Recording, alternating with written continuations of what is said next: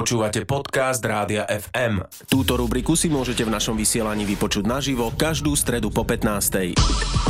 Na ceste FM. Vždy takto v strede týždňa po 15. v rámci Popo FM vás berieme na rôzne exotické cesty a už sme sa pozreli naozaj do mnohých kútov našej planéty. Boli sme už aj v dnešnej destinácii v Iráne, ale pozrieme sa tam teraz opäť z iného pohľadu. Zuzka Čaprnková pre vás nahrala ďalší zaujímavý rozhovor. Áno, Zuzka sa rozprávala s párom cestovateľov Emília Šimiková a Martin Králik. Nám dnes porozprávajú o svojej ceste naprieč Iránom. Cestovali 4 mesiace v obi obytnom aute cez Balkán, Gruzinsko, Turecko až do Iránu. No a prezradia nám, aké problémy sprevádzalo testovanie autom po moslimskej krajine, koho stretli a ako sa tam cítili. Emma a Martin do Iránu vstupovali zo severu, z tureckých hraníc a na úvod nám prezradia, čo v tejto časti krajiny našli. Našli sme tam vlastne strašne milých ľudí. Hneď pri priechode cez hranice tam bola taká žena, ktorá mi podávala akože flašu vody, že či sa nechcem napiť. Že to bol taký prvý stred s tým, že tí ľudia sú naozaj takí veľmi dobrostrdeční aj z toho mála, čo majú, ťa vedia pohostiť a posledné by ti dali. A vlastne celú tú cestu vždycky sme stretli veľmi milých ľudí, či to už bolo v Iráne alebo teda v iných krajinách. Napriek tomu, že vlastne dva dní predtým, ako sme vstúpili do Iránu, tak tam zabili mladú Iránčanku, lebo nemala na sebe ten hijab. Pustilo to vlnu veľkých protestov po celej krajine. Ale teda my, keď sme tam vošli, tak sme to nejako nepociťovali, že by sa tam vôbec tie protesty diali. Samozrejme, keď sme stretli ľudí, tak sa o tom akože sme sa s nimi o tom bavili. Ale nezažili sme ani v žiadnych veľkých mestách protesty. Ale my sme vždycky v tom čase sa snažili odchádzať z tých väčších miest, lebo sme už práve hľadali ten nejaký úkryt, alebo teda miesto na spanie Čiže to sme boli akože milo prekvapení, že napriek tomu, e, čo sa tam teda dialo, že nás nič také zle nepostretlo. Samozrejme sme to prežívali. Sme stretli jednu takú mladú Iránčanku v jednej kaviarni, ktorá mne teda osmene hovorila, že sa bojí o svoj život, že mala pocit, že ju niekto sleduje, prenasleduje so zbraňou v ruke. Mm. Takže bolo to také zvláštne pre nás, že nemali sme prístup k informáciám, nevedeli sme, čo sa reálne deje, ale my naozaj, čo sme zažili, bolo len všetko vlastne pekné a super. No. Bolo jednoduché dostať sa na aute až do Iránu? My sme tam mali vybavený kontakt. Bežne autom sa nedá dostať do Iránu, na to treba mať, volá sa to carnet de passage, to je akoby povolenie, ktoré autokluby, konkrétne u nás v Európe, je to Nemecko napríklad, vybavujú a je potrebné zložiť zálohu za to auto, stalo to asi 50 tisíc, tak to sme si povedali, že to určite nie.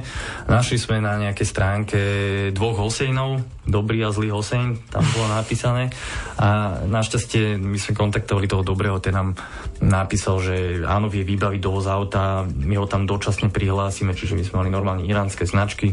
My sme prišli na tureckú stranu. Áno, na tureckú stranu a tam sa tváril, že nás čaká ten Hossein. Dal sa s nami do reči, bol veľmi taký nastúpil do auta. akčný, nastúpil do auta, že nech ho takže odvezieme niekam, on to tam akože vybaví zatiaľ. A bolo nám to trochu aj také čudné, ale mhm. vlastne... My sme tam akoby dve hodiny asi čakali, zobral nám pasy samozrejme a museli sme ísť cez prechod, nám skontrolovali pasy a tak ďalej, potom sme museli ísť cez sken s autom uh-huh. a mhm. keď sme sa vrátili, už tam nebol. A stále sme tam čakali, čakali, čakali, až došiel niekto ďalší, že čo tam vlastne robíme a prečo tam čakáme, že však už môžeme ísť na tú iránsku stranu. Tak si hovorím, že OK, tak sme prešli a tam nás čakal vlastne ten agent toho Hosejna, ktorý nám vybavoval vstup do toho Iránu. Tak, to, tak toto bol nejaký akože taký vybavovač, ktorý si chcel zarobiť. On si si chcel zarobiť, ale vlastne v zásade on nás žiadne peniaze nezískal, len to bolo také vtipné. Keby sa objavil, tak asi by sme no. zaplatili, lebo my sme vedeli, že máme ako tomu agentovi niečo zaplatiť, ale zistili, že tam je vlastne ešte jeden. Ako ste platili, pretože viem, že v Iráne je obrovská inflácia a aj za jednu kávu musíš vyťahnuť takú kopu bankoviek. Mm-hmm. Bolo jednoduché tam platiť? Kvôli sankciám, tam ne, neviem, či tam nefunguje SWIFT alebo ako to je, ale jednoduché naše karty tam nie sú platné, Visa, uh-huh. Mastercard a tak, a tak ďalej. Takže my sme museli mať pripravené doláre, ktoré sme si zamenili a kurz bol 1 dolár, bol 300 tisíc rialov, čiže áno, sme dostali áno. 128 miliónov za 400 dolárov, to bolo normálne, že malička Normálne, že skáčik, to bolo no. vlastne igelitka, čierna no. igelitka, to bolo jak z filmu, kde boli proste bankovky. Zrazu boli milionári. Ešte vlastne s tou naftou, mm, to bolo veľmi to zaujímavé. Zaujímavé no. My sme tam možno čo 30 eur dokopy minuli za tých 7 tisíc kilometrov. Paliva sú na prídel. Kto má aké auto, má prídelovú kartu. Hej? To znamená, keď má niekto auto na benzín, má kartičku, mm-hmm. s ktorou keď príde na pumpu, musí ju tam pichnúť a odráta sa mu asi nejaký prídel toho paliva. My sme mali naftové auto, čo nie je pre bežných ľudí samozrejmosťou, tam to majú iba vlastne kamionisti. A na prvú pumpu, keď sme došli, tak tam nejaký ten domáci, ten agent nás tam akože povedal, že to môžeme natankovať. My sme natankovali, ja neviem, 60 litrov alebo koľko, zaplatili sme, že 90 centov. 250 tisíc riálov, čo bolo asi, že neviem, no, 7, 80 centov no, alebo koľko, hej. A teraz ako, ja som pozeral, že či sa nepomýlil, že to má byť akože 2,5 milióna alebo koľko. A on, že nie, nie, že, že to je ako v poriadku. A, a hovorili sme, že oh, super, ne? Došli sme na ďalšiu pumpu a tam nám hovoria, že kartu nám ukazovali na kartičku a my sme nechápali, že čo sa deje.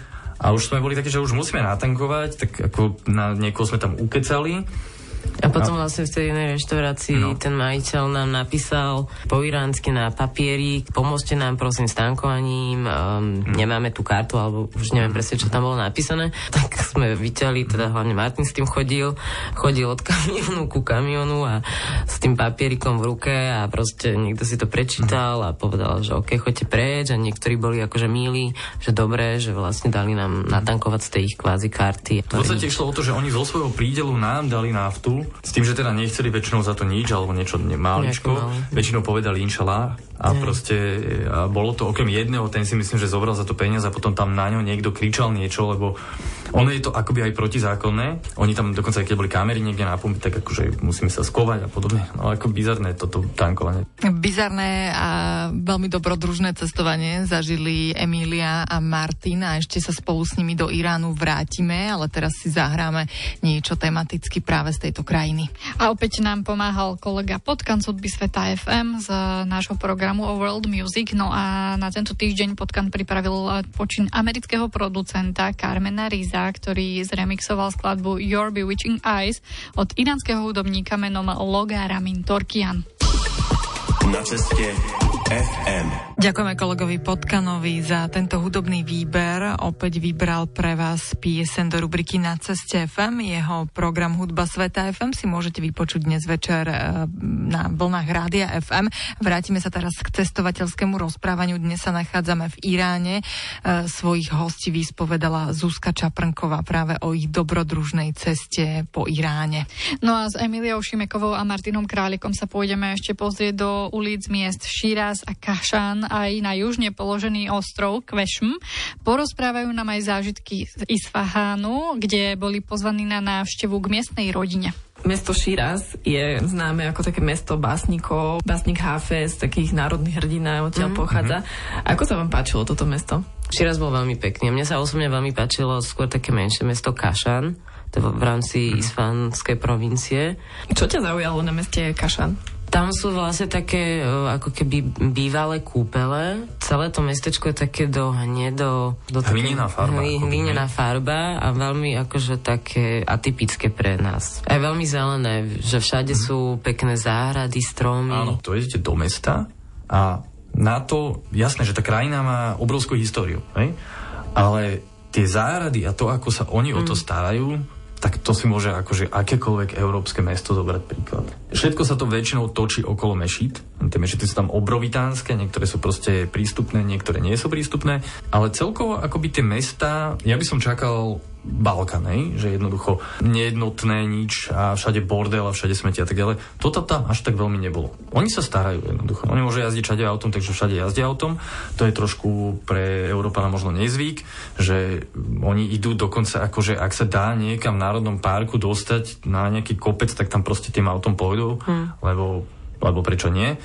Ale starajú sa proste o, o, o tie mesta, o to, ako to vyzerá vy ste navštívili aj úplný juh Iránu, ostrov Kešm. Ako to vyzeralo tu?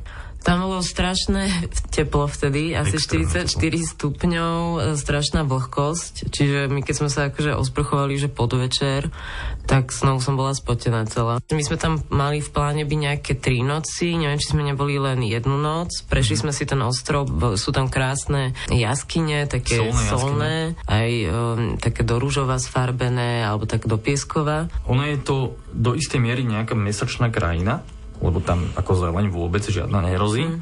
okrem nejakých kríkov, ale sú tam že neuveriteľné útvary. To vyzerá ako naozaj, že, že z filmu, lebo sú tam všelijaké útvary, ktoré vystupujú zo zeme a pomedzi to sa tam dá ísť autom, uh, tie cesty sú tam ako také štrkové a, a tak ďalej. Uh, solné jaskyne, ktoré hrajú takými rôznymi farbami podľa toho, ako je to vyvrástené.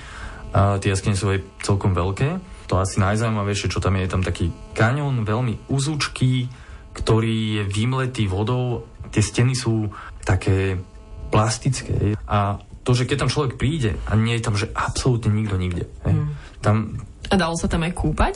Ja, keďže som musela byť celá zahalená, tam sa si ženy teda samozrejme kúpu len zahalené, tak to bolo tak akože bizarné, ale tak som si tam aspoň namočila mm. nohy. Nekúpala som sa tam žiaľ v plavkách, mm. lebo to by...